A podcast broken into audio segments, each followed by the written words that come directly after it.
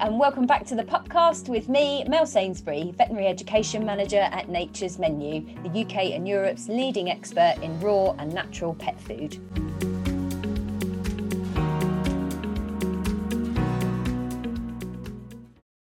We all know socialising has taken a big hit this year, but it's been even more prevalent for the social lives of our precious puppies. They might start mixing with other animals at a later date, so how on earth do we manage this change for them when it begins? Today we're here with Jennifer Dow, editor of Edition Dog magazine, and mum to beautiful Irish setters Otto, Lily, and nine month old Alice, who joined her family at the very start of lockdown. Hi, Jennifer. Hi, Mel. How are you? Very well, thank you. So, thanks ever so much for joining us today. Could you explain for our listeners, if they're not sure, a little bit about the Edition Dog magazine and what makes it a little bit different to the other dog publications that are available? Um, Edition Dog magazine, it's been going for just over two years now, and I think the main reason for me why it's different to other dog magazines out there is our focus. So, we solely focus on health, well-being, and nutrition um, and we do touch on behaviour. Other features are written by professionals and experts, so they're working in the industry or are qualified to write about basically what they're writing about in the magazine. So I think for us, it's really just our focus is what really sets us apart fab. It is a, a, great magazine. I can certainly vouch for it, and I look forward to getting my copy each month when it comes through the door. Um, so, talking about uh, sort of training and socialisation, etc., why do you think it's important to socialise dogs at a young age, and what sort of experiences have you had with your young Alice puppy during lockdown? I think for me, socialisation is one of the most important responsibility that any new dog owner has of a puppy. Um, similar to a, a parent of a, of a human child, making sure that your pup is equipped with all the skills they need to become a fully successful or functioning adult um, dog in the world is, is kind of key. And I think it's so important. And I think it's one of these things that, you know, a lot of dog owners who've had dogs many, many times, you know, they do take very seriously. And I think new dog owners is something that um, you know, they, they need to really be aware of, consider a lot before they buy a pup as well, and think about how they're going to successfully socialise this this very young, influential puppy in the world around us. And for me, with Alice, I noticed a, a big difference. I've obviously had numerous dogs in the past. I've two previous Irish setters that I've taken from, had from very young pups. When we got Alice just before lockdown, so when she had her second vaccination, um, it meant that when she was able to start going out and walking eh, and going out and socialising, everything was in lockdown. So there has been a, a quite a, a, big difference between Alice's very early experiences to say Lily and Otto's. Yeah, I can imagine quite a stark difference between the two. Actually, it's a very different world we're living in at the moment. Um, what have you done, considering she hasn't been able to sort of go out and socialise normally? Um, what have you done to make sure that she's happy, sort of meeting other dogs and humans, etc.? That that for me has been really really difficult. Um, Alice's first walks, for example, were um, really just round our, our local village where we didn't really see a, a lot of people. We couldn't take her to some of the, the usual places we would go. So some of the sort of usual sort of forest walks, whereas she might see a lot more people, she might have seen a lot more dogs. The, the dogs and the people we did meet on the walks, we had to obviously social distance. So I was constantly having to sort of, you know, keep her in at the side.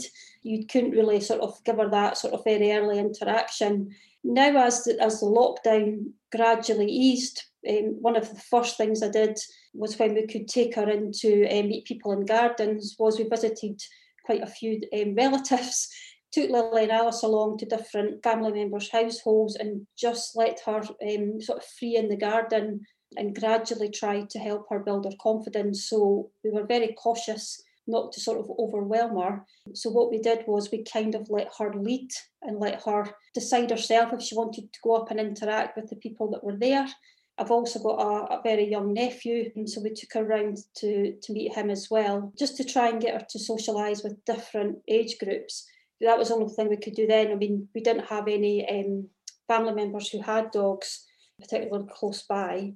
Um, the other thing we did was once the lockdown eased was I met a, a friend who also has two Irish setters at a local dog park um, to give Alice the opportunity again to sort of socialise with with older dogs. That went exceptionally well. To be honest, I was rather surprised how well it went. Um, Alice is obviously fortunate she's got two other dogs in the house, but these were the first dogs that she had actually been with and managed to socialise with out with her own family unit. Um, there was a slight period of, of, of nervousness and uh, uncertainty, but after about five minutes, um, she was finding her confidence and, and really interacting really well. Oh, that's really nice to hear that she's coming on so well now after a bit of a rough start, bless her. um, so what do you think i mean i know you said it's it's really important to to let them go at their own pace which i 100% agree with. It's it's really bad if we're forcing our dogs into situations that they find threatening. Um, what do you think owners should do if they're finding that their dogs are behaving badly around other dogs and humans? I think for me it's it is really about i suppose understanding your dog. I think you've got to put yourself in their shoes that if they've entered your house as a, a very young pup um, and they've not had that interaction with any dogs, and I think there'll be some people in, in a worse situation than myself, whereby maybe they are the only dog in the house. Um, they might be the only dog that they've seen, yeah, you know, as maybe been, you know, mum, other litter pups, and that will be a, a long time past for a young pup. And I think it's really just understanding that showing patience, um, seeking advice as well. I mean, there is so many really positive dog trainers and behaviourists out there who are doing a lot of great work, even though they maybe can't come and visit you, who are doing really good work online, doing Zoom calls, things like that to, to kind of help you out. And I think it's just really taking things really gradually. Um, and it, I think the key is, as you've just said, it's not forcing the dog. And I think it's just a lot of patience, a lot of encouragement, and just helping them gradually build that confidence and maybe not seeing it as too much of a negative at this stage because they are still young and I think they're in a very exceptional circumstance and they've kind of missed quite a lot of that very early socialisation and it's up to us as, as parents to really think about how we can gradually reintroduce the dog to other dogs. Maybe you know that dog part worked exceptionally well for me, and I think that might be an idea. But it's finding somebody that you know really well, know their dogs really well, um, know how their dogs will react to maybe a nervous pup. Um, I was really fortunate that the, the two other Irish setters that we met, due to their temperament, they were really patient. One's had litters before. She kind of really looked at Alice almost as, a, as one of her own pups. Um, so it's really just finding the right right environment to enable that very early socialisation to to begin. I think. No, I think that's really great advice, actually. And uh, we've heard quite a few uh, people say that they were working with their dogs before lockdown. They had maybe reactive dogs, anxious dogs, and the training was going brilliantly. And obviously, then lockdown hit, and now the dogs seem to be regressing. They feel like they're back to square one. And I think, like you say, contacting an expert, even if you've spoken to somebody before, maybe contact them again or try somebody new and just say, Look, I was doing well, but I seem to have taken a few paces back and it's just having someone to talk to i think uh, and just to guide you in the right direction and to, to give you that encouragement because like you say the worst thing you can do is sort of force it and and get them even more terrified of the situation that they're already in Nature's Menu is dedicated to the health and well-being of its pets and yours. Discover the world of raw and more by visiting naturesmenu.co.uk. The Pupcast podcast is offering an exclusive 20% discount to its listeners. Simply enter Pupcast20 at the naturesmenu.co.uk checkout. Do you think that dogs get scared around other dogs? I mean, surely it's sort of a, a normal behaviour for them if they see another dog. Surely they'd want to go and play with it. Why do you think they can get scared around other dogs? You know, they're, they're in the, like their comfort zone, aren't they? So if they're in their own house, it's their safe space, it's their safe environment. There's a certain predictability when you're in your own home, and that's the same for us, isn't it? So you've got a certain predictability, you know how your home functions or works.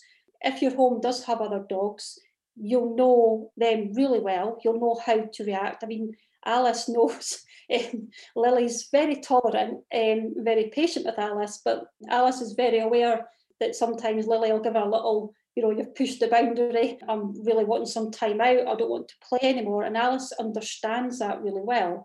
So I think when you take them out their comfort zone, dogs to them are, are still strangers. Um, and it's very similar to children, isn't it? They can become very nervous and very anxious around strangers at a very young age. So when your dog sees another dog, it, it is something unusual. It's something they're not used to. There's maybe an uncertainty about how they fit in in that interaction. So, for example, what I've noticed is Alice is, is really, really great. Honest, she's doing exceptionally well. Um, she's getting out a lot more. There are sometimes just the occasional dog comes along that she seems more anxious around. I think it's something to do with maybe the size of the dog. She saw a Great Dane once and she was fine, um, but there was um, smaller dogs that she seems more anxious around. I think for me, it's really about their comfort zone.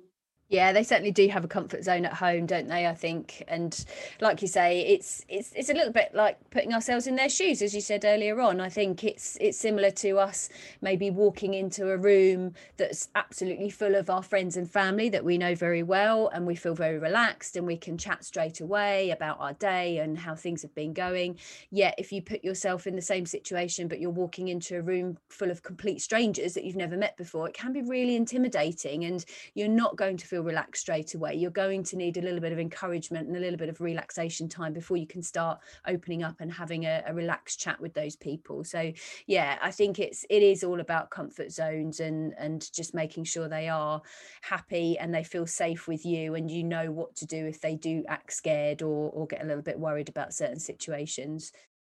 What sort of things would you suggest we do to manage our first trip away with the dog? Because again, it's going to be quite a strange environment for them, new things, new smells, even maybe new accommodation if we've hired somewhere to stay. So, how do you think our puppy owners could tackle that? To be honest, this for me is one of my concerns going forward. Lily is uh, goes to championship shows across across the UK.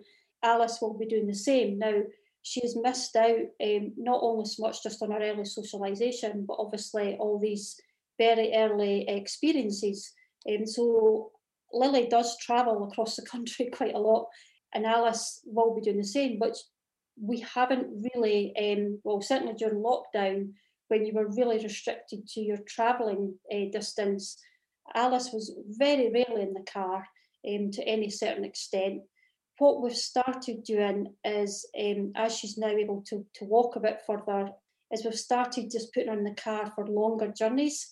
So, for example, one weekend we took her to a, a lock up in Scotland, put her in the car for about an hour and 10 minutes. Um, she travelled really well. To be honest, she couldn't walk for long when she got there because of her age. But for me, it's just really about thinking that, right, obviously you need to go in the car, start taking your dog in the car um, if your dog's not been in the car already, just do really short journeys. And wherever you're going, make sure it's something that's that's fun, that's quite exciting when they get there. Because obviously, a lot of young pups will maybe have only been in the car to go to the vet for their vaccinations. So we want to start maybe taking them in the car and going somewhere really exciting, even if it's getting out the car for that 10 minute, 15 minute walk. Stretch the legs, make it really fun, really exciting and just making sure things like they've not eaten too soon before going in the car because things like that can make them feel sick. And I think it's as far as like hotels go and things like that. To me, that's that's something I've not really been able to obviously consider with Alice yet. I mean, we're still very much um, restricted in what we can do. Alice does come to work in the office with me, so she's quite used to going to different locations. But I realise that's not maybe an opportunity for everybody. No, I think that's brilliant advice. Actually, just traveling in the car and and just getting them used to shorter trips before you bung them in the car and go on your five hour journey somewhere on holiday. Um, and I think from personal experience as well is just pack everything for that just in case moment. I mean, I went away uh, a weekend or so ago um, just to a family member's house and taking two dogs, one being a young puppy. And honestly, I've never packed so much luggage, luggage in all my life. I had one small bag for myself, and the rest of the car was just jam packed with the dog stuff.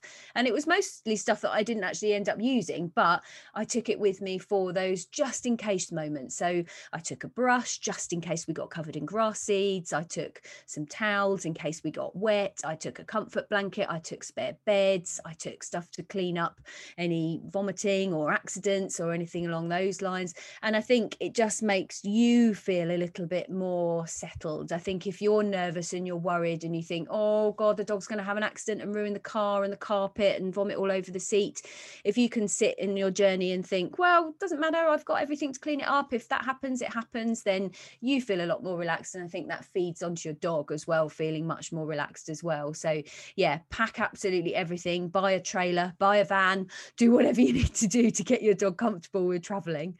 Um, thanks ever so much for joining us, Jennifer. That's absolutely brilliant and so great tips that you've given us there for traveling with your dog. Um, at the end of each episode, I like to ask our guests to say how our listeners can find out more about you and maybe even pick up their own edition of Edition Dog. So if you'd like to give us some information on that. Um, the best way to pick up your copy of Edition Dog is to purchase it off our or visit our website. So it's editiondog.com. Um, on there, you can purchase not only our current issue but all our back issues. And even better, we send them out uh, free post and packaging as well anywhere across the UK. So, a little birdie, or should I say a little doggy, tells me that there's a calendar as well that we can get hold of. Yes, you can. We've we've joined uh, a calendar with Nature's Menu for for 2021. Um, it's a charity calendar, so every month we'll focus on a different breed charity um, based in the UK, which will also be showcasing throughout the year. Um, the calendar's available on our current issue, and you get it for free if you purchase uh, the issue, and it comes with free postage and packaging as well. Oh, that's lovely. And I can honestly say it's one of those calendars that every month you turn over and it just puts a big beaming smile on your face because you just think, oh, what a lovely thing to look at for a whole month because the pictures are just always gorgeous. Um, lovely to meet you, Jennifer. Thanks ever so much. Thank you, everybody, for listening. Please make sure you do leave a rating and a review and do let us know if there's anything more you want to know.